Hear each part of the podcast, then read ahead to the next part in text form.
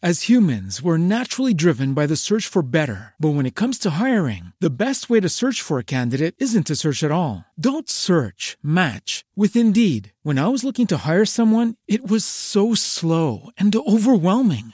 I wish I had used Indeed. If you need to hire, you need Indeed. Indeed is your matching and hiring platform with over 350 million global monthly visitors, according to Indeed data, and a matching engine that helps you find quality candidates fast. Ditch the busy work. Use Indeed for scheduling, screening, and messaging so you can connect with candidates faster. And Indeed doesn't just help you hire faster. 93% of employers agree Indeed delivers the highest quality matches compared to other job sites, according to a recent Indeed survey. And listeners of this show will get a $75 sponsored job credit to get your jobs more visibility at Indeed.com slash podcast. That's Indeed.com slash podcast. Terms and conditions apply.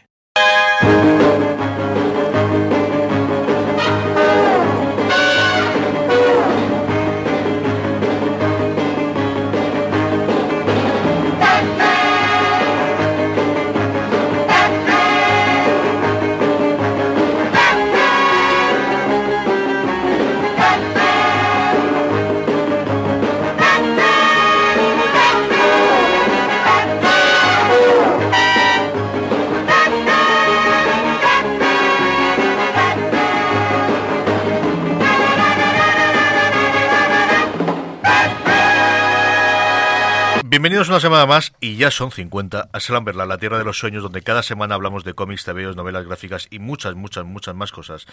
Eh, don José Bravo, ¿cómo estamos? Muy bien, aquí estamos otra vez. Don Joan Rovira, ¿cómo estamos? Muy bien, muy bien. Ya un de poquito vuelta mejor. y reunido aquí. Don Julián Clemente, ¿cómo estamos? ¿Qué tal? ¿Cómo vas? 51 programas a lo tonto, lo tonto de Slamberland. Hablaremos en la segunda parte, que nos lo dejamos la semana pasada, como sabéis, eh, para que estuviese también aquí Joan y pudiésemos hablar de un poquito de, cómo hemos visto ¿no? la, la evolución de Slamberland en nuestros 50 programas. Eh, Vamos con las noticias, pero antes de eso sí que quería, bueno, un poquito de follow-up que hacía tiempo que no hacíamos, de, de recuperar noticias que dimos la semana pasada y hablar de ellos. Y la primera es de Donny Cates. Julián, he leído eh, El Doctor Extraño de este buen hombre. Brutal, brutal. Vas por buen camino. Brutal. El Thanos no lo he empezado todavía porque me gustó cómo, cómo iba la colección, la dejé a mitad y quiero engancharla con la anterior. Pero qué cosa más espectacular. ¿Vosotros habéis leído algo? Sin vergüenza. No, no, Para dos, todavía eso No, no nada. No, no, no, no les convencemos, ¿eh? Julián, eso no puede ser. Bueno, si yo estoy convencido, es el tiempo que no, que no se alarga más. Deja de dormir, deja de dormir, leche, que no puede ser, y ya está. Y el segundo follow de verdad, lee, lee, lee a Donny Cates eh, ahora los, que tengas en inglés, y si no, como comentó Julián, dentro de nada tendremos la edición en español y podréis disfrutarla, y desde luego hablaremos de nuevo del, de- del arco que está haciendo en Doctor Extraño y en, en Thanos.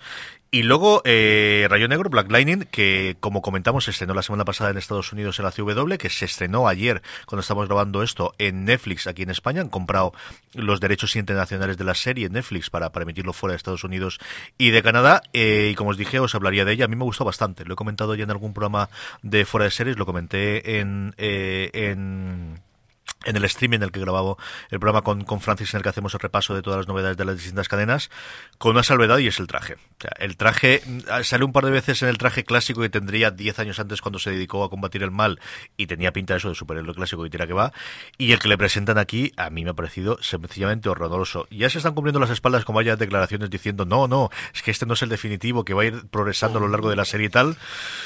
En fin, pues me lo creeré y diré que venga, ha sido a propósito y diré, pero, pero la parte de ahí, mira que, que es un tío imponente y la- las escenas de lucha, hombre, no es Daredevil, ¿no? Pero, pero no es tan mal del todo para el tono que suele tener CW.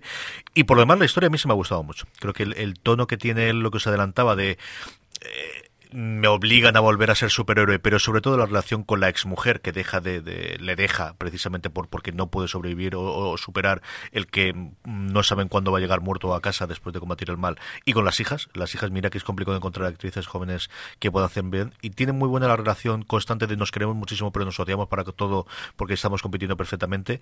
Y luego el tono del final que tampoco es que sea muy spoiler si es que bueno pues pues esto de combatir el crimen va a estar en la familia. Y, y es una cosa en la que parece que van a explorar a lo largo de la serie y me ha gustado mucho. ¿Habéis visto algún el primero alguno de vosotros? Nada nada, ¿no? No, no. No, pero ya, ya está en Netflix España, ya Sí. se puede ver. Vale, vale. Pues nada, ya tenemos tarea para esta Pues para dentro de un par de semanas que, que como siempre, primeros de, febrero eh, hablaremos, yo os comentaré cómo, cómo está evolucionando la serie, porque además con la facilidad que tiene Netflix, y es una de las cosas que lo hablamos también en fuera de series, ¿no? La, la sencillez que tengas en uno de los canales que tengas para poder ver el episodio, a mí me hace un mundo, ¿eh? el, poder verlo a día de hoy o, el no verlo. Un episodio largo, duraba casi cincuenta y tantos minutos, también por otro lado. Vamos con las noticias. Señor Rovira, ¿qué tenemos esta semana? Pues nada, y unas cosas variadas. Por una parte me ha hecho gracia que Logan ha sido nominada a Mejor Guión. La verdad es que no recuerdo si ha habido otras películas de superhéroes que hayan estado nominadas a Mejor Guión.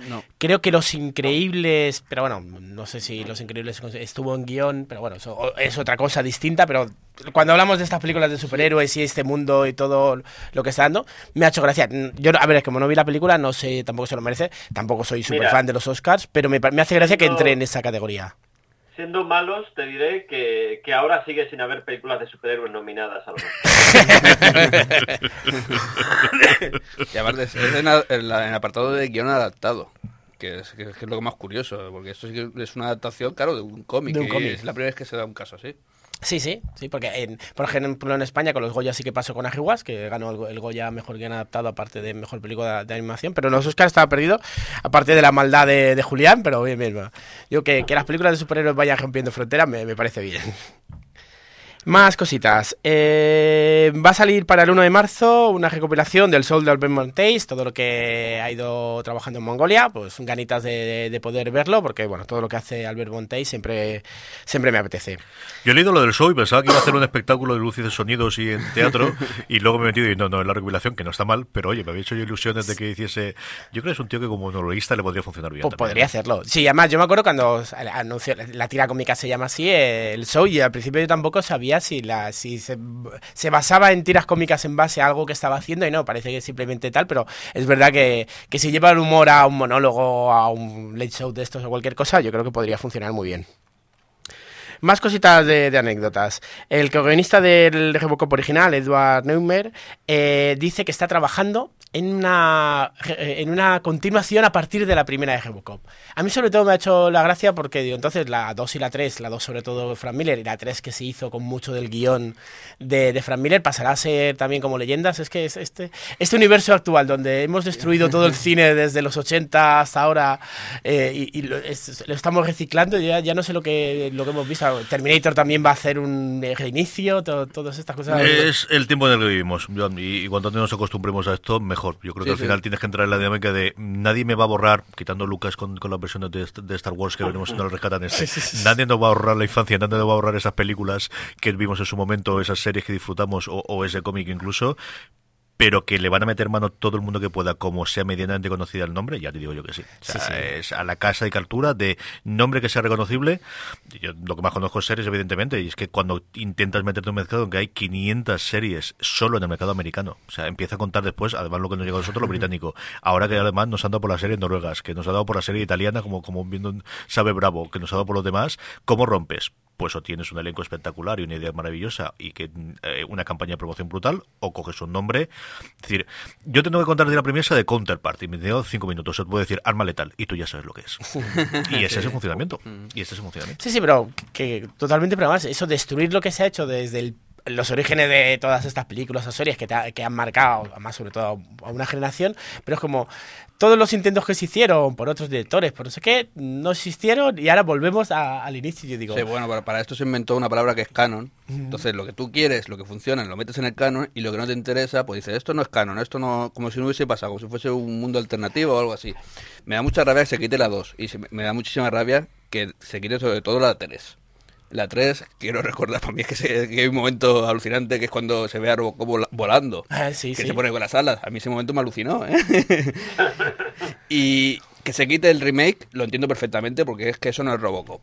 Eso, sí, esa, sí que era de esos intentos de volver, pero sí que sobraba más en el esto. Pero si las otras, dice, puedes reciclarla, pero tuvo en su momento, casi Telefilm, la tercera ya era esto, pero sobre todo con la firma de Frank Miller eh, en su momento. Bueno, lo importante es que hago el Robocop y yo solamente por escuchar esa música otra vez, vale la pena ya. Sí, sí, no. No sé, no sé si os acordáis que esto de coger lo que te interesa, yo creo que empezó con Superman Returns, de la, película de Brian Singer, ¿no? Que él dijo que era, que era buena la primera no sé si la segunda, pero la de Donner, no la de. Sí, sí, sí, la segunda. Lester, Mm. Y la tercera y la cuarta ya, ya no habían pasado. Pues estamos en, estamos en ese mundo, como decía CJ. Eh, más cositas. Angoulême acogerá una presentación de Africa Comics. Esto sobre todo me ha hecho, me, me da mucha curiosidad porque la verdad es que el mercado del cómic africano, yo, yo personalmente también estoy perdido. Eh, eh, verdad que en Angoulême pues siempre los artistas han estado, en Francia sobre todo las antiguas colonias sí que ha habido un poquito más de, mercado, aquí llega muy poquito, pero bueno, mm, tengo una curiosidad de ir viendo un poco lo que se maneja, creo que hay obras muy, muy recomendables, intentaré poder recomendar alguna en su momento, pero bueno, sobre todo estar pendiente es una web donde va a recoger un poco todo el trabajo de, de estos artistas y se- será Africa Comics. Eh, Mujeres dibujadas, una, una exposición en Barcelona, en la Biblioteca Ignacio Iglesias de Canfabra. Es una exposición un poco de un homenaje a la pionera de, de las, de las autoras a Nuria Pompeya, donde se hizo el martes 23 se hizo una martes 23 de enero se hizo una presentación donde distintas autoras hacen un poco de reflexión del mundo de, de las mujeres, tanto como autores como sujetos de- del humor gráfico, y contó la exposición y la presentación contó pues, Marica Vila, Fablita Banana, Carla Berjocar, Jekyll Gu, eh, Paula P., Ana Belén Rivero, pues nada, a mí además que he estudiado un poquito el trabajo de, de Pompeya, que me, que me parece pues una rompedora en su momento por todo lo que hizo, pues a recomendar a quien esté por allí que pueda ir a visitar la exposición. Eh, más cositas, un artículo que me ha hecho gracia, de que recoge varias anécdotas de Mazinger Z ahora que vuelve a nosotros, pero sobre todo como la prensa en su momento recogió la serie como ultraviolenta, cargada de sexo y de ultraviolencia.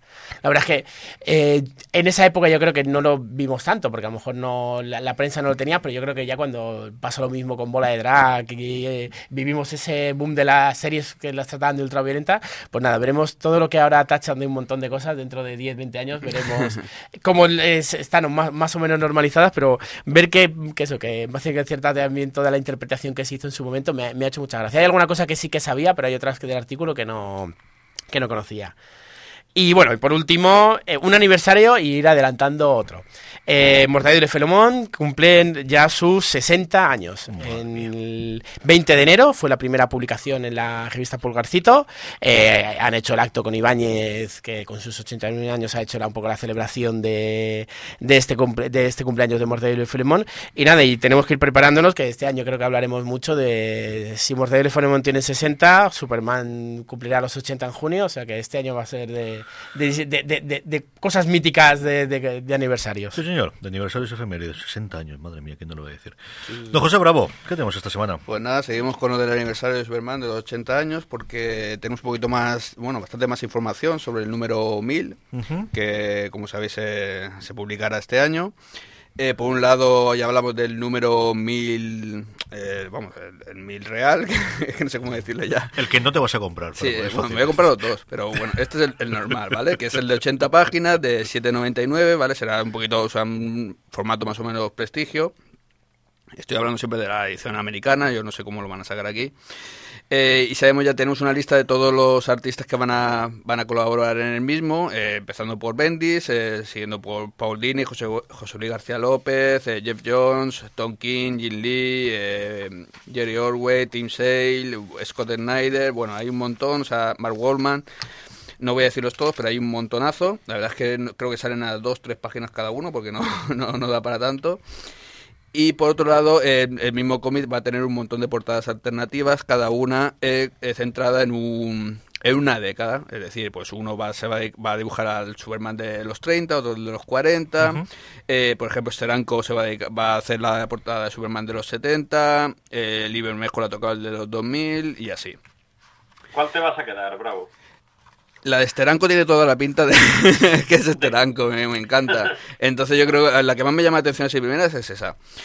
Y por otro lado, de todos los que colaboran en el, en el cómic, bueno, yo qué sé, es que, bueno, está Tom King, por supuesto, pero, pero claro, está por ejemplo también José Luis García López. Eh, eso yo creo que puede ser algo muy, muy, muy chulo, la verdad. Eh, Yo no bueno, entiendo- lo que no entiendo por qué estando teniendo a José Luis García López le han dado la portada. Ah, sí, sí, bueno, por supuesto. Eh, por cierto, que la portada, bueno, voy a, dejar- voy a decir que no es tampoco una maravilla, por lo menos para mí. A mí me ha dejado un poquito frío.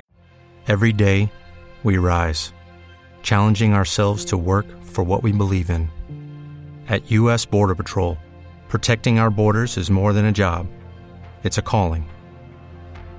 Agents answer the call, working together to keep our country and communities safe. If you're ready for a new mission, join U.S. Border Patrol and go beyond. Learn more at cbp.gov/careers. As humans, we're naturally driven by the search for better. But when it comes to hiring, the best way to search for a candidate isn't to search at all. Don't search, match with Indeed. When I was looking to hire someone, it was so slow and overwhelming. I wish I had used Indeed. If you need to hire, you need Indeed. Indeed is your matching and hiring platform with over 350 million global monthly visitors, according to Indeed data, and a matching engine that helps you find quality candidates fast. Ditch the busy work. Use Indeed for scheduling, screening, and messaging so you can connect with candidates faster. And Indeed doesn't just help you hire faster. 93% of employers agree Indeed delivers the highest quality matches compared to other job sites, according to a recent Indeed survey. And listeners of this show will get a $75 sponsored job credit to get your jobs more visibility at Indeed.com slash podcast. That's Indeed.com slash podcast. Terms and conditions apply. la verdad. De hecho, parece un dibujo hecho rápido y corriendo de este hombre. Es como, es, es un intento, es... Ya, ya empiezo a criticar. Ya te veo yo. Ya empieza, no, ya empieza. no, vamos a ver, es Jin Lee, pero lo intenta hacer como que no es Jin Lee, intenta hacer algo así como más clásico y no sé si lo ha conseguido del todo. Ya, ya la veréis, a mí tampoco me hace muy- Por eso mismo García López. Claro, es claro. El que sabe dibujar a Superman. Hablando de canon, él, él es el canon. Él es- es canon. sí, sí, sí. Has estado muy comedido, Ramón. Muy, muy, muy comedido. No, oye, que a mí Se nota que es primero de año, que tengo la promesa de... Sí, sí, sí, sí. Bueno, claro, es que. eh, Y esto viene en relación porque ahora vamos a dar la, la noticia verdadera, la, la noticia de verdad importante, todo, todo esto pari- palideceante, el hecho de que vuelve los calzoncillos, vuelve los calzoncillos, y hablando de Jin Lee, por supuesto, que fue el que se los quitó. Pues él, él mismo ha sido el que se los ha devuelto. Y sí, pues otra vez tendremos al Superman clásico con su traje clásico que nunca debió de irse. Todo esto era una cuestión de tiempo, estaba claro. Y sí, vamos a tener otra vez a Superman con los calzoncillos por fuera. Como debe ser. No, los superhéroes tienen que tener los calzoncillos por fuera o ir en pijama, no, no armadura, no estas cosas.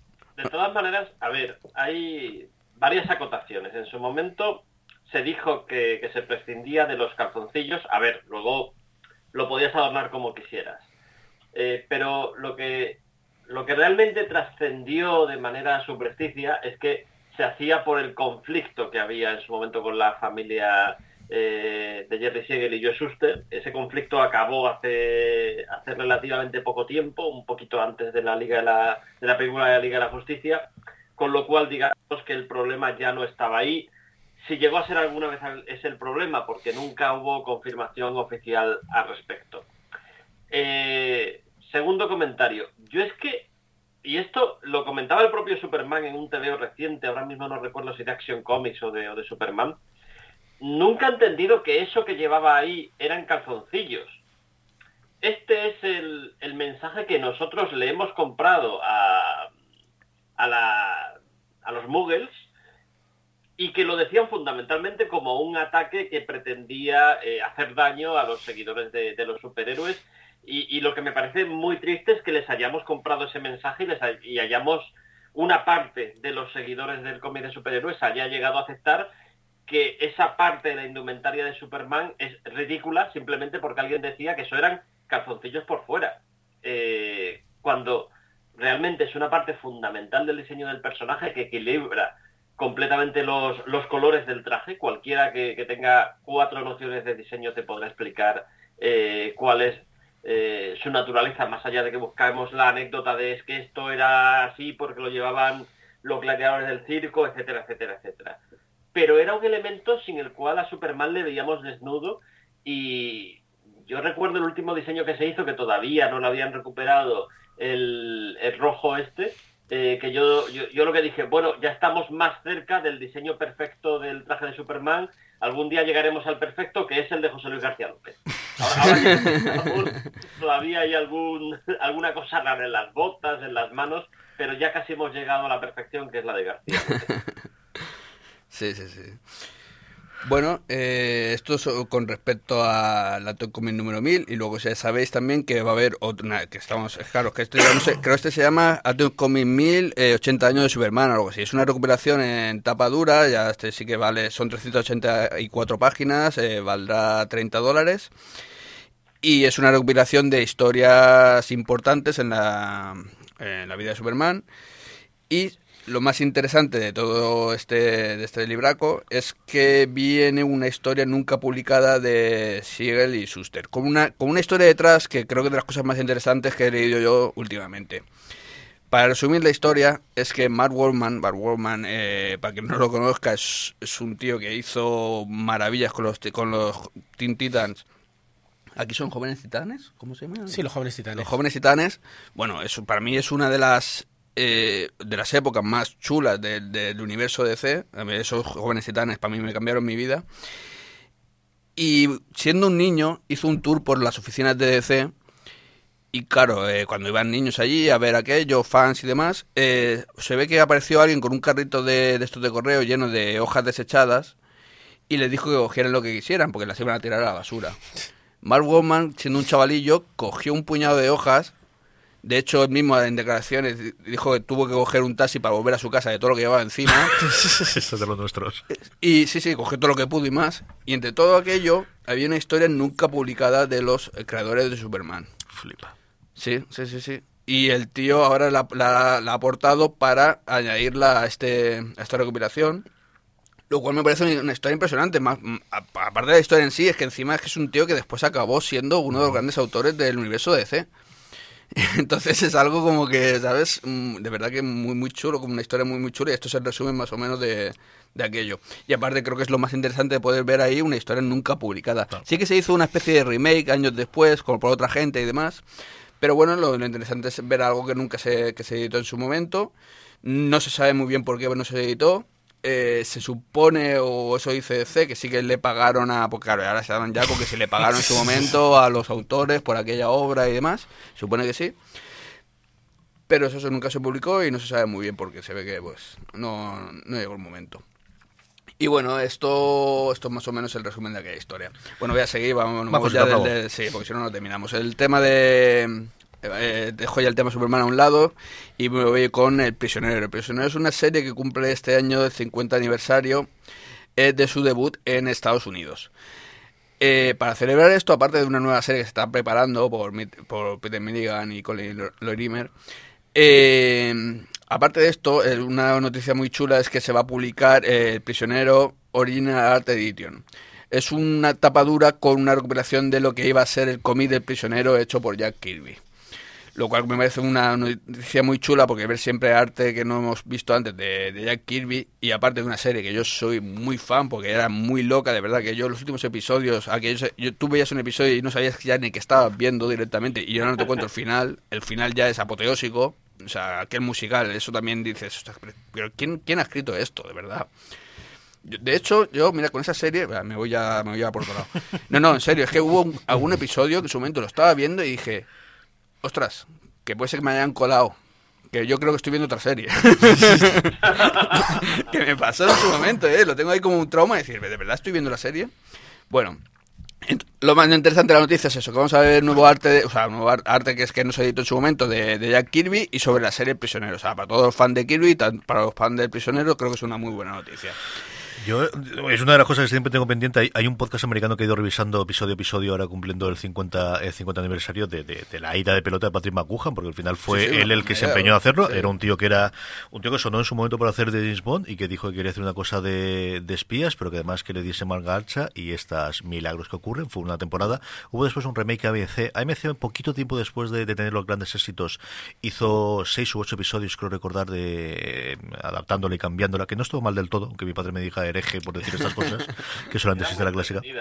Lo que pasa es que se entendía. Sí, sí, sí, eso- esa es la gran ventaja que tenía. Sí, sí. Y, y es una salió una edición espectacular en Blu-ray hace, hace unos cuantos años, porque además como se rodó en cine, eh, aguanta bien el, el Blu-ray el- y, la calidad. Y es una de estas cosas que quiero para algún año de estos, para para fuera de series, eh, comentar episodio a episodio, porque además tiene muchísima tra- intrahistoria detrás, el orden en el que se estrenaron, como decías tú, se estrenó primero en Estados Unidos antes que en Inglaterra por temas curiosos, es, es, es una serie alucinante, sencillamente alucinante. Va, Josita Bravo. Pues nada, seguimos eh, con noticias rápidas. Tony Stark eh, volver- volverá a ser Iron Man en el número 599. Bendis un poco y toda, bueno, eh, todo esto, ya veremos a ver qué pasa con Riri Williams, la actual es Iron, no, ¿cómo se llama ella aquí? Es, no es Iron Man, es- Ironheart. eso, Ironheart.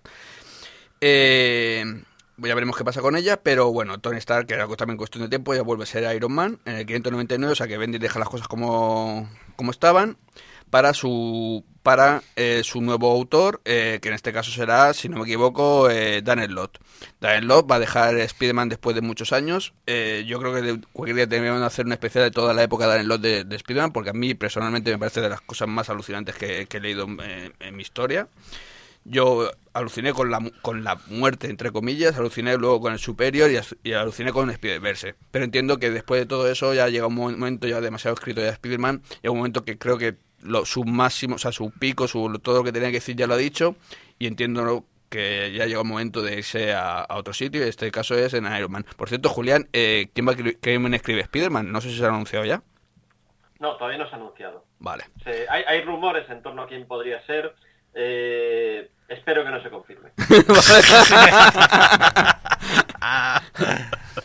Bueno, Dan, Dan- hizo muchísimas cosas por Spider-Man, eso creo yo, y una de ellas, la principal, es volver a, a, a poner a Spider-Man en el epicentro de todo el universo Marvel y a ser quien de- que nunca de- debió dejar de ser. Y aparte de esto, tenemos también otra noticia, es que aquí ya termino, es que tenemos este año la boda de Coloso y Kitty Pryde. Será en el número X-Men Gold número 30, eh, edición americana, como siempre estoy hablando, y será se publicará el próximo 20 de junio, si no me equivoco. Pues nada, eso, eso es todo. ¿Os han invitado a la boda o...? Estamos todos invitados a comprar el cómic, sí. Señor Clemente, ¿qué tenemos esta semanita?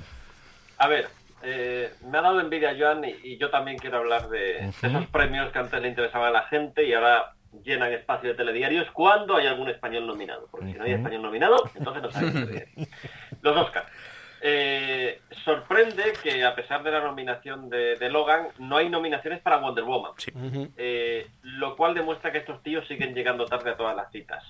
Y, y aparte de eso, hay alguna nominación técnica para otras pelis, digamos, eh, que adaptan cómics. Que aquí tengo una, eh, Guardianes de la Galaxia Volumen 2, a los mejores efectos visuales.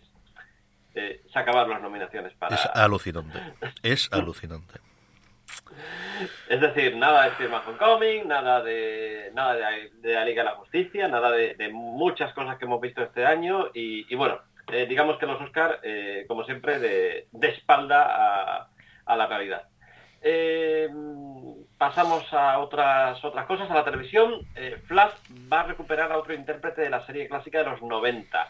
Hay que tener en cuenta que ya han pasado por la, por la serie actual John Wesley Shipp, que era el Flash protagonista, que, que ahora hace del, del padre de Barry Allen. Eh, hemos visto también a Mark Hamill, Amanda Pace y Alex Desert, con lo cual ha pasado prácticamente todo el elenco original. Y bueno, ahora en el, en el episodio que se ha emitido este martes van a recuperar a Corinne Boer. Corinne Boer es fundamentalmente conocida por ser la madre de Verónica Mars. Tú, tú ves su cara y, ah, la madre de Verónica Mars. Bueno, pues también hacía el papel de sidekick de, de Mark Hamill en la serie clásica de los 90.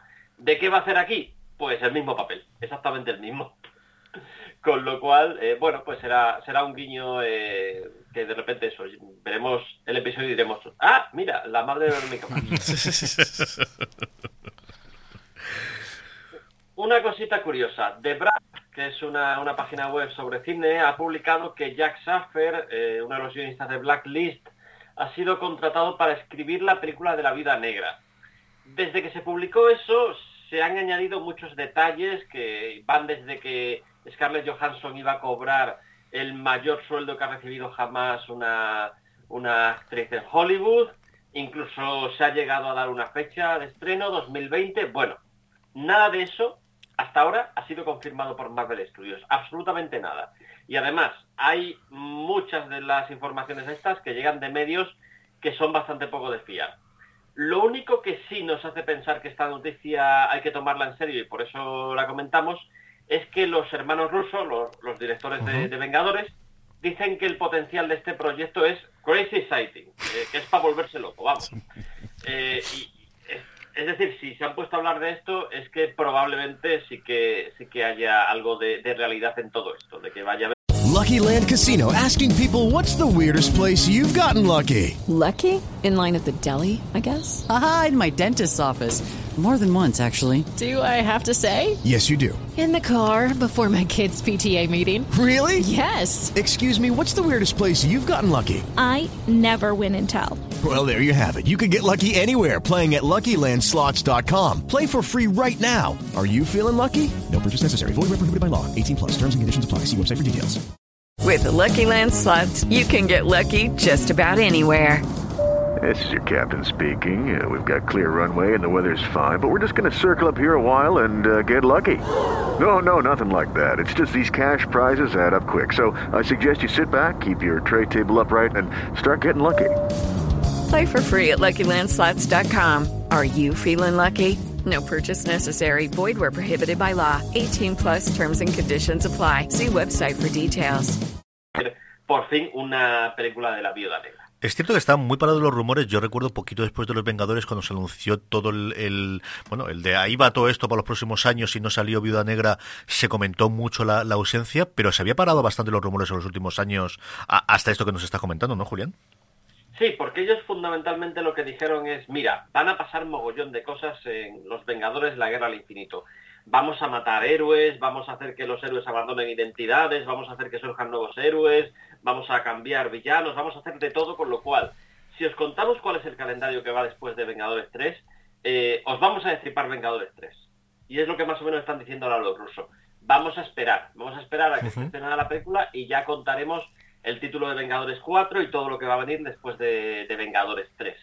Eh, también podría pasar que, y es lo que dejan caer uno de esos rumores, oye, la película de la Viuda Negra a lo mejor al igual que la de la Capitana Marvel, va a transcurrir en el pasado y de ahí que probablemente el personaje de la Viuda Negra podría morir en, Vengadores 3. Mm, lo mismo de antes, nada de esto está confirmado por Marvel, así que yo no me fiaría de absolutamente nada de todo esto hasta que empecemos a ver cosas más, más tangibles, ¿no? Sí, está claro. Más cositas. A ver, e, esta semana a mí me llegó una alerta, yo tengo la aplicación esta que te dice, oye, se ha estrenado ya tal episodio de tal serie, búscatelo tal, eh, no te olvides de ver el siguiente episodio. Es una aplicación que se llama Next Episode, que está muy bien, y me llegó una alerta de eh, ABC ha cancelado Inhumanos. Y yo me quedé así como, ah, pero que todavía no lo había cancelado. bueno, la verdad es que eh, todavía no está cancelada de manera oficial. Mm, diga lo que diga o la aplicación esta que uso yo o, un montón de medios porque ha salido ya en un montón de medios. Eh, lo que pasa es que, mira, yo ahora mismo pienso que es mucho más posible que yo sea el director de la película de la Viuda Negra a que haya segunda temporada. Es cierto que llevamos unos años en los cuales las, las cadenas, mm, a, lo que yo recuerdo comenzamos a hacer fuera de series, que salía la nota de cancelar a las series sin ningún problema, no, las dejan morir de, de hastío y olvidadas en el cajón, pero hay menos confirmaciones de cancelaciones serias como hay. Yo, eh, por lo que he comentado en su momento, con lo de Wonder Woman me sigue sorprendiendo una barbaridad. Yo no sé si ha sido el tiempo, evidentemente Hollywood ha cambiado mucho desde que se estrenó Wonder Woman ahora cuando han sido las nominaciones, pero que no le han nominado ninguna, especialmente a directora, ¿no? Que, que podía ser, eh, a mí me ha extrañado horrores. Eh, no sé el año que viene si van a hacer lo mismo con Black Panther. Yo creo que Black Panther, y vamos a ver qué ocurre con Pantera Negra, que se estrena dentro de nada, pero ya empieza a haber muchísimo run run que yo creo puede encajar en el mundo de Hollywood de ahora y, puede funcionar. Y luego yo sí quería, porque que al final no, no lo he puesto en el guion y quería comentar un poquito, y hemos tenido la, la noticia, iba a decir desagradable, o luego por otro lado nos hemos aliviado porque hemos visto que todo ha salido, de que Bendis se había puesto muy muy malito, ¿eh? que no ha sido una gripe como la que tenemos todos en la familia alrededor, Julián, que, que hasta el pobre a punto de irse no solo del otro barrio, ¿eh? Sí, tuvo una infección, eh, lo comentamos en el canal de, Telegram. Eh, fue, fue, muy, fue muy divertido el diálogo que mantuvimos porque alguien me, preguntaba cuál era la noticia exactamente. Yo encontré la noticia, era, era una infección eh, llamada, a ver si, si lo encuentro ahora, MRSA infección. Sí. No sé lo que es, no tenía ni dato, ni, ni- ni idea. Y preguntaba, ¿hay algún doctor en la sala? Y, y efectivamente teníamos un doctor o un aspirante. Sí, a sí, sala. lo, lo tenemos ahí, vamos, es profesional de la comprensión médica, como dice el clásico, así que Eh, nos lo quedó mando juntos, sí. Pues, pues lo que nos contó es que, que- que sí, que es una que es una cosa que es una cosa muy jodida, vamos, por, por explicarlo técnicamente, Eh, y que, que- que- que realmente este tipo pues estuvo al borde de la muerte y, lo ha conseguido superar afortunadamente, así que le, tendremos al, al pie del cañón, al pie de- del procesador de textos, eh, si no está ya. Sí, sí, la verdad es que nos alegramos un montón, lo que te digo, fue una sensación doble de, de extraña, de leche que se nos ha podido ir, y, y al mismo tiempo tuvimos la noticia de, de que lo habéis superado, y, y un abrazo desde aquí a Mon Suárez que, que, que nos comentó un poquito en qué consistía esto, y a todo el grupo de Telegram, que sabéis que tenemos un grupo en el que hablamos de cómic todas las semanas, que es telegram.me barra FM, y os podéis juntar allí y, y hablar con nosotros. Hasta que han llegado las noticias, es el momento del por qué suena esto. La semana pasada fue don José Bravo el que nos puso esta maravillosa canción, ¿por qué pusimos aquello, José? Porque para mí tiene uno de los mejores, forma parte de uno de los mejores momentos del año pasado de en series, eh, que es en El Castigador. Y no voy a contar más por- para, para la gente que no la haya visto, pero son de esas cosas que cuando un director se la juega poniendo, haciendo ese montaje en paralelo, te puede quedar ridículo o puede quedar como muy, muy chulo, como creo que quedó al final. Yo todavía no he hablado del Castigador, pero para mí fue una, una serie del año, a mí me encantó, ¿eh? Yo estoy yo alucinado. Tenemos pendiente ¿Incluido hacerlo. el final? ¿Cómo, perdón? ¿Incluido el final? ¿A qué te refieres? Cuando, o sea, cuando transforma... Bueno, es que voy, voy- a hacer spoiler, ¿vale? Eh, cuando crea puzzle... No, lo que pasa después. Ostras, pues ahora Julián no sé a qué, qué te refieres. A ver, eh, oyentes que, que todavía no hayáis visto el saltaros 10 segundos. Cuando el castigador de repente se va a hacer terapia de grupo. Ah, bueno, ya, pero sí, pero eso no va a ningún lado. Eso es como un... No, no, pero eso no, eso no, eso no, tiene- eso no, no, va a ningún sitio. Eso no, eso no le da importancia, la verdad. Aparte, fue como una... No, no, no, eso intentan ahí disimular ahí un poquito el tema, pero que va. Pero es que, eh, Julián, también hay que entender, o sea, llegó un punto, a mí me encantó sobre todo porque es que eh, se, se pintan al castigador como un auténtico psicópata total. O sea, pero, pero unos niveles ya que dices, oh, cuando, cuando el momento que he dicho yo que ya creo que es el summon, cuando crea puzzle, o sea, me parece alucinante, ¿eh? es que no se cortan ni un pelo. Y el capítulo... pero verdad que tú, desde que oyes que ese tipo se llama Billy Russo y te acuerdas, ah, Billy Russo, ese era puzzle, Sí. ¿no te pasas los 13 capítulos pensando cuándo va a pasar eso? Sí, un poquito sí, pero mira, el personaje em, eh, es- estaba claro, eh, aunque no, subi- no, no el nombre, y eso creo que es uno de los fallos de la serie, se nota que el tío es demasiado guapo como para ser bueno. No sé si me explico, o sea, conforme, lo está- conforme lo ves, que es el guapo, eh, que es el rico y demás, dices, este bueno no es. De hecho, hay un cliffhanger, o eso intentan, en un final del episodio, creo que es en el 6, si no recuerdo mal, que, que ya te descubren que no es el bueno. Y dices, bueno, si esto ya se ve, ya venir, me había hecho una jugada aquí que no había en ningún sitio. Pero bueno, eh, y es verdad, es lo que pasa con las series de Netflix. Vamos a ver, eh, por lo menos en esta de superhéroes está pasando que hay alguna hora de más por ahí metida, está claro, y alguna historia que no va a ningún sitio. Pero aún así, o sea, para mí, esta serie de la del Castigador ha sido, después de Daredevil, la mejor del, de Netflix, de la unión Netflix-Marvel. Eh, me ha encantado, me ha encantado sobre todo por, por él, por el actor, porque es que creo que lo peta el Benzan, o sea, lo, lo peta de una manera impresionante. La relación que tiene con Micro me encantó. Ese es, eh, esa pelea que tienen constante los dos. Como un momento que dices, ¿esto qué, está pasando aquí? ¿Se van a matar? Me, también me- me- me gustó muchísimo. Y los últimos, y, y también me gustó porque creo que va de menos a más. Los primeros episodios no me hicieron demasiada gracia, pero va aumentando en calidad. Y ya los últimos episodios, cuando se vuelve todo loca, cuando está lo de la escena que he dicho antes del, eh, del You Do Something to Me de Paul Weller, una canción que yo antes de verla en la serie creo que la habré escuchado 8 millones de veces en mi casa. Me dio una época por Paul Weller, es así. Eh, eh, cuando ves la- el- el- las escenas de, de la, de la tortura y demás, sea, es que al final creo, que por lo menos en mí lo consiguió, que te consigue, yo, eh, cuando, cuando pasa lo de la tortura y ese libra y demás, yo estaba, yo estaba gritando en mi casa, ¡mátalo! ¡Pero mátalo! Y, y es muy vasta escena como lo mata, pero es que estaba deseando que lo matara ya de una vez. Y, y de vuelta, es una serie que saca lo peor de ti. y, y eso me gustó muchísimo, porque es que es eso, es que es un auténtico psicópata. A mí, de verdad que esa serie me, me- me ha, me ha- me ha encantado, de verdad, me, me alucinó. Tenemos que hacer un review, que lo tenemos esto abandonado y no puede ser. Che. Mira, y- y- y- hicimos uno de Iron Fist y no hemos hecho de, de ser esto es desastroso. No puede ser.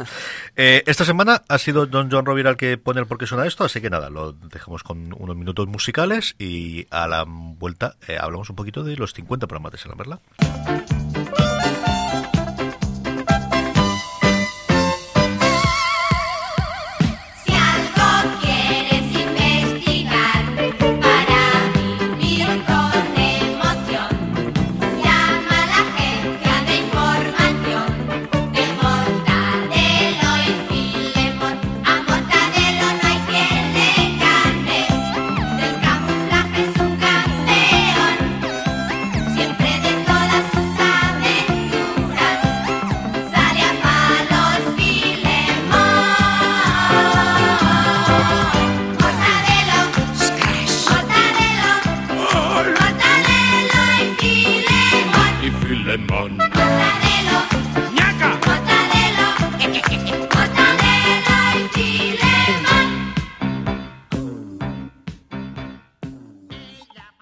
Estamos ya de vuelta y como os decía, nada, 10-15 minutitos antes de que vayamos con las recomendaciones para hablar un poquito de, de- de echar la vista atrás, ¿no? Y siempre yo creo que está bien eh, cuando se cumplen estos momentos importantes o, bueno, de, números redondos, ¿no? El, el echar un vestiazo de, bueno, pues cuando empezamos en primavera del 2016 a, a hacer Slumberland y lo que hemos recorrido ¿no? ahora primeros de 2018, las rachas en las que bueno, empezamos a grabar en, Radio San Vicente, ahora en Radio MH, algún que otro programa que, hemos podido grabar eh, vía Skype y, y editándolo, pero bueno, eh, hablar un poquito de, de las sensaciones que tenéis y lo que recordáis de aquellos tiempos, porque yo me acuerdo de alguna cosa, pero no tanto. Julián seguro que se acuerda mucho más de cómo empezamos esto. Pues yo creo que básicamente empezamos pues el, día que nos conocimos personalmente en Madrid, que, estuvimos hablando de un montón de cosas, y, a mí se me pasó por la cabeza que, que a lo mejor no estaría mal hacer un podcast un poco diferente a lo que son los podcasts habituales de cómics, que yo los veo muy, muy metidos dentro del meollo, ¿no? Hacer algo que, que fuera más para, para un público generalista y que tampoco nos pasáramos dos, tres, cuatro, cinco horas hablando de, de TVO, sino una horita todos los días, porque yo echo de menos un poco eso, ¿no? Lo- yo, yo soy muy de radio y, y además soy muy de fuera de series, donde en una hora a la semana te cuentan absolutamente todo lo que tienes que saber sobre las series. Y echaba de menos eso en cómic, que se pudiera, se pudiera hacer eso en cómic. Y para mi sorpresa, a ti te pareció una idea estupenda y al cabo de un tiempo, pues, pues nos pusimos. Joan, ¿tú qué recuerdas cuando te propuse esto? Porque de verdad que no me acuerdo, ¿eh? Pues te digo además, porque es gracioso, eh, aquí Bravo me había liado para, yo creo sería la segunda edición de, por delegación de, de, de Dani Simón. Estaba yo por ahí pringando, tú venías en algún momento y en un momento dice, oye, ¿qué le está dando vueltas? Supongo que a lo mejor ya habías tenido esa conversación con, con Julián. Dice, a ver si hablamos un día que dentro de todos estos programas de podcast, a ver si hace una cosa de cómic. Esa la próxima. Aún así tardamos un poquito, bastante, Sí, decir, pero me acuerdo que fue la primera de, y justamente además en, en ese entorno de, de- Bravo, no sé dónde estaría, en, todo, en todos los sitios, en el salón, como sabéis, él está en todo esto, yo estaba en mi, en mi espacio de, del salón y me acuerdo esa primera conversación de, oye, a ver cuándo acabes esto, si quedamos, tardamos todavía tiempo en, en esa primera conversación tranquila, dice, que tengo ahí una idea, que tal, que quiero ampliar un poco lo- los programas de la cadena, y hacer algo de cómic y quiero hablar así con la gente que, que estáis por aquí. O sea, que es, es que recuerdo esa primera conversación. Y ya la segunda ni, sé, ni, recuerdo cuándo fue. Eso tuvo que ser, eh, sí, el 2015 y nos costaría yo creo tres meses porque yo, si no recuerdo mal, lo lanzamos en enero. Yo creo que fue junto con La Colina de Avalon, con el programa de juegos de mesa, los dos que se lanzamos ya en, en enero del, del 2016. Bravo, ¿cuándo te conté yo esto a ti? la verdad es que no me acuerdo muy bien. ¿Ves? ¿Ves? Pero sí que es verdad que o sea, al principio, yo, a mí la idea me gustó desde el principio. Lo que no me gustaba mucho, yo, en esto estaba bastante inseguro, la verdad. Soy sincero. O sea, yo nunca había hecho nada así. Yo de podcast tampoco entendía demasiado. Creo que nada. Ahora ya sí que me he metido un poquito en el mundo. Pero sigo sin escucharme, ¿eh? me doy vergüenza escucharme a mí mismo. O sea, dice, ¿cómo dices tantas tonterías? Incluso con las veces que me he podido escuchar, o sea, no, no vocalizo, tío. me doy cuenta de eso, pero bueno, son cosas que estoy muy contento de haber, de haber dicho que sí. De verdad que ha sido joder, 50 programas, es que lo pienso y alucino. De verdad, para mí han sido como 10 o así. Y la verdad estoy muy contento porque al final hemos hablado de un montón de cosas distintas, eh, hemos compartido impresiones, eh, hemos- tenemos aquí, yo qué sé, tener a Julián Clemente que me parece un privilegio, la verdad, o sea, eh, sabe muchísimo, macho. Y, Y, y no sé, creo que ha sido. mm, hasta- creo que es un programa que está. eh, eh, coincido con Julián en, un programa, pues eso, para generalista, para todo el mundo, porque tampoco hay eh, muchas veces. Creo que nos pasa a todos. Hablamos. eh, se, se, se analiza todo, se sobreanaliza todo de una manera y se habla de una manera como para superentendidos. Y creo que no debe ser así. Eh, creo que, bueno, esto ya son mis teorías y mis cosas, pero en general el arte, el cine, esas series, eh, los cómics, lo que sea, eh, creo que es para todo el mundo y no hace falta ser un superentendido de algo para poder disfrutarlo. Entonces mm, está muy bien que la, difundir la palabra del mundo del cómic como algo más, como algo para todo el mundo, que que somos, que creo que a veces, a veces me da la sensación que somos cuatro y estaría muy bien que fuésemos ocho. Yo eh, estoy contentísimo con hacerlo y, y, bueno, pues el funcionamiento me, me da vértigo, ¿no? Son estas cosas que cuando veo los números redondos siempre me da vértigo. Eh, Yo creo que hemos tenido, bueno, pues una evolución del, del programa lógica con el paso del tiempo y con las circunstancias, pues de donde grabamos y lo que hacemos. Por ejemplo, yo creo que el, el tema de las entrevistas por los problemas técnicos que tenemos para poder meter aquí a alguien es una cosa que hacíamos más en los primeros programas que ahora es más complicado hacer y, y lo echo de menos y habría que buscar alguna, alguna posibilidad para hacer eso. Y yo una idea que sí que tengo para este 2018, lo comentaba ayer grabando con Pedro Aznar, eh, una cosa más, que es quizás también el otro programa que queda vigente y de actualidad y que grabamos semanalmente de, de lo que en el momento fue Postar FM o de la fuerza que tenía, aparte evidentemente de todo fuera de series. Y es algo que hemos hecho en alguna ocasión, pero que deberíamos intentar, yo creo, este año además, es eh, hacer en directo. Yo creo que es una cosa que, que además nos gusta porque así nos vemos los cuatro, que si no es muy complicado el juntarnos los, los cuatro por, por temas geográficos, pero yo creo que, que con la eh, bueno la ampliación que tenemos de los de los distintos eh, jornadas, seminarios, eh, con una ola de cómic de la Universidad de Alicante como ha tenido Joan ahora, con la Giros Comic Con con presencia en Madrid y con presencia en Valencia y con todo lo demás, el, el empezar a movernos y el poder hacer los programas fuera de, de lo que es la emisora aunque aquí además con la, con la nueva que van a montar con la grada, yo creo que también es una cosa, el, el contacto con, con los oyentes yo creo que es una cosa muy chula, ¿no? El, el que se te acercan allí te mires y esa gente con la que compartes por Twitter o en el caso con el grupo de Telegram, que yo creo que sido otro de los grandes aciertos, ¿no? El que tengamos ahí casi 80 personas para hablar de cómic y que además le apetece hablar con nosotros. Es una cosa durante este año deberíamos probar, Joan.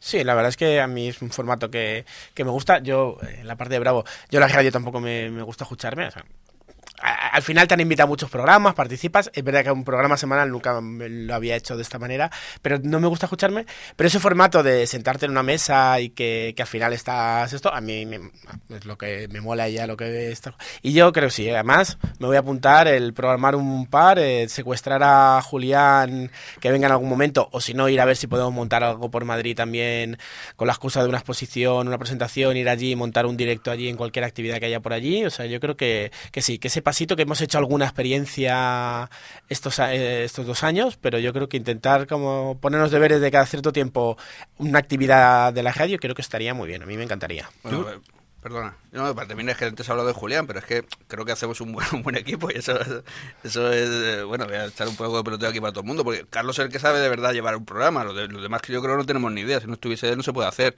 Y Joan es el cultureta de todo esto. Yo soy el gafapasta, yo soy el gafapasta que, que- Que sabe- me toca ese papel, porque luego Julián sabe mucho más y en el fondo es mucho más gafapasta, ya, pero pero... bueno, claro, pero no está bien porque cada uno hemos tomado un- nuestro papel y eso, claro, yo también, coño, sí, sí, yo soy, eh, soy Tú eres el hater, te toca el sí, papel de claro, hater y no lo eres, y eres un... No sé, ya- ya me estoy convirtiendo, ¿sabes? Ese papel me está transformando. Tenemos que ir a verte más, Julián, esto no puede ser. Tenéis que venir más aquí, porque con lo que me cuesta a mí mover. No, pero es cierto que, que lo de montar lo de Slammerland Tours, que nos funcionó muy bien cuando fuimos a ver tu exposición allí, y yo creo que es uno de los momentos que recordaremos, de que yo recuerdo muchísimo estos dos años, ¿no? Y de ir con muchos amigos y con mucha gente, y juntarnos allí con oyentes de Slamberland y, y- y el poder ver la, la exposición todos juntos. Es una cosa que con tiempo, con calma, que es lo que nunca siempre nos falta, lo que nunca tenemos, pero nuevamente planificándolo, siempre tenemos una razón para ir cada tres meses, cada seis meses, cada X meses a Madrid y buscar la oportunidad de, de hacer un directo en ese momento, de hacer un encuentro con los oyentes, o algo así, yo creo es una cosa que, que hacemos y al final no nos engañemos, donde más oyentes tenemos evidentemente en Madrid, simplemente por una cuestión nuevamente geográfica y, de número, ¿no?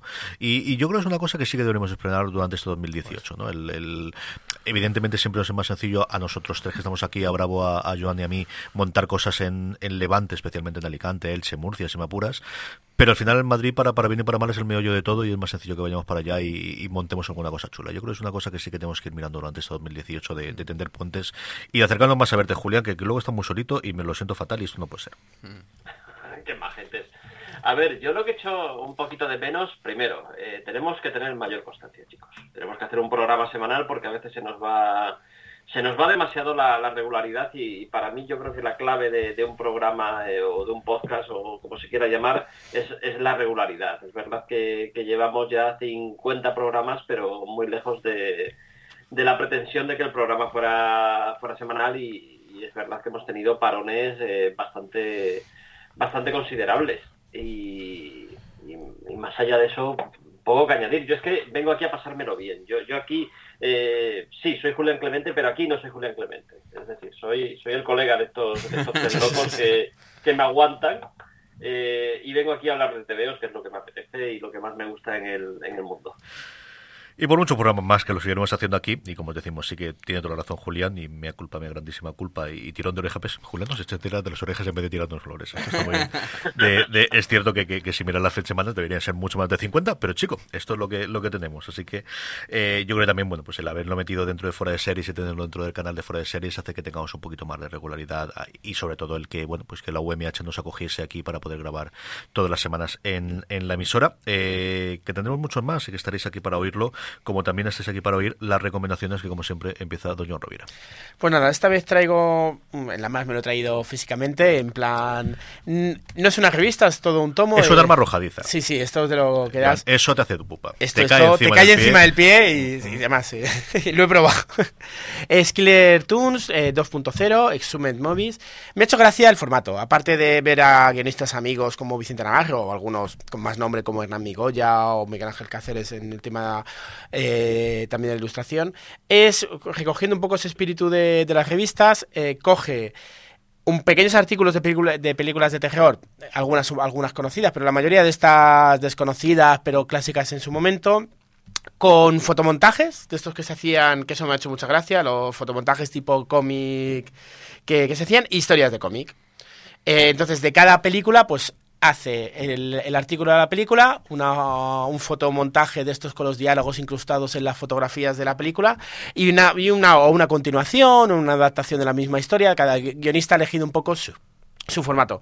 Yo, eh, bueno, supongo que en la adolescencia tuve un, un momento de películas de terror. Ahora no es el género que más me llama, aunque me sigue haciendo curiosidad y ver estas películas me, me tengo mucha curiosidad. Pero bueno, sobre todo que, que siga siendo cantera de que los autores se pueden dar a conocer en este tipo de, de trabajos, que se pueden ir publicando cosas y sobre todo algunas películas que, que, aunque ya no siga tanto el mundo terror, que, que se hayan hecho estas cosas, algunas me hacen mucha, mucha gracia. Entonces, una revista editado por Ediciones Canalla, este es el volumen 2 y bastante, bastante graciosete y hay, como todo, es una revista con muchas historias, hay historias bastante buenas, otras cutrecitas pero que te ríes y entonces pues mm, se lee bien y luego el- la combinación de los tres formatos me, me ha parecido muy gracioso. Killertunes.es es la página web donde además lo podéis comprar, lo pondremos como siempre en los enlaces. Señor Bravo, Pues yo voy a recomendar un cómic que se llama and Mock de Simon Hanselman, publicado aquí en España por Fulgencio Pimentel. Es un cómic que visualmente tú así de primeras lo ves, está, está coloreado o, a veces con lápices de colores, a veces con acuarela y demás. Y da la sensación de que es un cómic para niños, pero nada más lejos de la realidad. Es un grupo, es una, formado por una bruja, un gato, un búho y un lobo. Eh, especialmente, güey, son un grupo de amigos que se dedican a drogarse, a, a putearse entre ellos. Yo me he reído muchísimo, es un cómic muy divertido, es un cómic para adultos. Y de verdad que hay momentos delirantes. Eh, si tenéis un poquito de curiosidad, os metéis también en la vida del autor, que es bastante curiosa, que se llama Simon Hasselman, como he dicho. Es un tío muy, muy, muy, muy curioso, con una historia detrás bastante mm, rocambolesca. Y el cómic a mí me ha divertido mucho, de verdad que este grupo de bruja, gato, búho y lobo dan para mucho. Y ya te digo, al final son historias muy normalitas, eh, son muchos, según él, muchas autobiográficas y demás. Es un grupo de amigos que se drogan juntos, se meten entre ellos. Y hay historias como cuando se comen los tripis que de verdad yo aluciné. señor Clemente, ¿qué recomendamos esta semana al parroquia? A ver, yo también me traigo algo independiente, el segundo tomo de Lady Killer de Joel Jones. Ajá. A ver, esto va de una de la perfecta ama de casa de los años 60, imaginaos a, a Betty Draper en las primeras temporadas de Mad Men. Eh, y bueno, eh, la tía es perfecta, maravillosa, eh, igual que Betty, con la única particularidad de que es una asesina a sueldo y además una asesina eh, muy, muy eficaz y muy gore. Es un TV muy divertido, muy sexy, muy reverente, eh, muy feminista y, está increíblemente bien dibujado. Eh, Joel Jones se sale dentro de esto que se ha vuelto ya una especie un poco rara, sobre todo en el cómic americano comercial, que es el autor completo, la persona que te hace el guion, el dibujo, bueno, pues ella lo hace todo y lo hace increíblemente bien. A mí como, como guionista me parece una guionista estupenda, pero como dibujante me ha conquistado por completo. Es una dibujante fabulosa, impresionante. Eh, y la verdad es que me lo, pasé muy bien con el primer tomo, que era un tomo más o menos autoconclusivo, una especie de origen del, personaje. Y, el segundo, que, que ya digamos que la historia arranca. El primero era como el piloto de, la serie y en el segundo ya arranca la historia y me, lo he pasado también muy bien y además el dibujo todavía es mejor, con lo cual ya, ya me he quedado eh, patidifuso. Eh, os lo recomiendo y os lo vais a pasar en grande. Y luego eh, un artículo necesario que he leído esta mañana y que, que me ha dejado, eh, me ha vuelto la cabeza. Eh, una historia de la masculinidad en Star Wars, que lo ha publicado Canino. Os dejo el enlace y me ha parecido apasionante y además no puedo estar más de acuerdo, así que leedlo, de verdad. Ahí lo ponemos en los enlaces. Yo recuerdo leer el primer volumen de Lady Killer, que me lo regalaste tú en Madrid, y pasar, me lo leí entero, volviendo en tren una de mis últimas visitas a Madrid y, y disfrutar muchísimo el viaje que me acompañó durante la primera hora de, de viaje de vuelta. No sé si además fue cuando me cayó la nevada esta horrenda en, en que tuve que parar en Albacete y hacer noche en Albacete. Yo creo que fue esa de ahí, y mira, me acompañó y me, me, me lo pasé muy, muy, bien y siempre te estaré agradecido porque, verdad, me disfruté muchísimo con ese cómic, Julián. Me gustó muchísimo, muchísimo. Y tengo muchas ganas de, de leer el segundo volumen. Eh, yo una cosita barriendo para casa y, hombre, eh, cómic, pues sí, pero un poquito de todos y es que este viernes 26 en eh, San Juan de Alicante eh, inauguramos la exposición Canción de Hielo y Fuego, eh, la saga literaria que inspiró Juego de Tronos, en el que hablamos un poquito de absolutamente todo. Está en la antigua Casa del Reloj, que lo van a convertir en Casal de la Juventud de para allí, para, para San Juan, nada, pegadito, pegadito de Alicante, va a estar hasta finales de febrero. Es similar a la exposición que tuvimos en el Castillo de Santa Bárbara durante el verano pasado, pero ampliada en algunas de las de las cosas que incorporamos, tanto en, en, paneles como en contenido. Especialmente Gigamés nos ha permitido tener una copia de todas las ediciones que ha realizado en España de todos y cada uno de los libros de, de eh, Canción de Hielo y Fuego. Es una exposición también muy para críos, porque tenemos varios dioramas con clics que son maravillosos y ves allí cómo se pegan en la, en la, en la vitrina y empiezan a mirarlos todos. Y como os digo, si os podéis acercar este viernes, inauguramos a las 7 y estará hasta finales de mes. Y yo creo que vale muchísimo la pena que os acercáis por ahí a verla. Y con esto terminamos el programa. Recordamos nuestro grupo de Telegram, telegram.m barra Slamberland Comic, que podéis oír Slamberland en, en Radio UMH y siempre en nuestro canal de podcast, al que os podéis suscribir buscando simplemente Slamberland o fuera de series. Eh, don John Rovira, muchas gracias por estar aquí. A vosotros. Don José Bravo, muchísimas gracias. Un placer, como siempre. Don Julián Clemente, hasta la semana que viene. Que sean por lo menos otros 500 programas. Por lo menos, por lo menos. A todos vosotros, querida audiencia, gracias por estar ahí y hasta la semana que viene en Slamberland.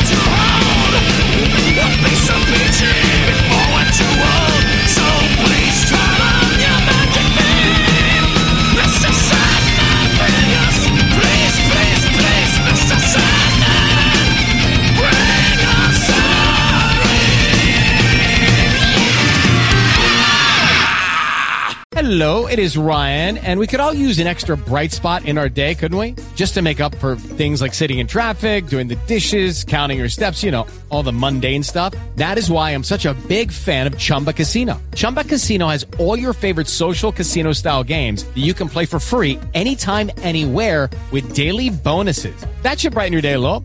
Actually, a lot. So sign up now at chumbacasino.com. That's chumbacasino.com. No purchase necessary. Group. Void were prohibited by law. See terms and conditions. 18 plus.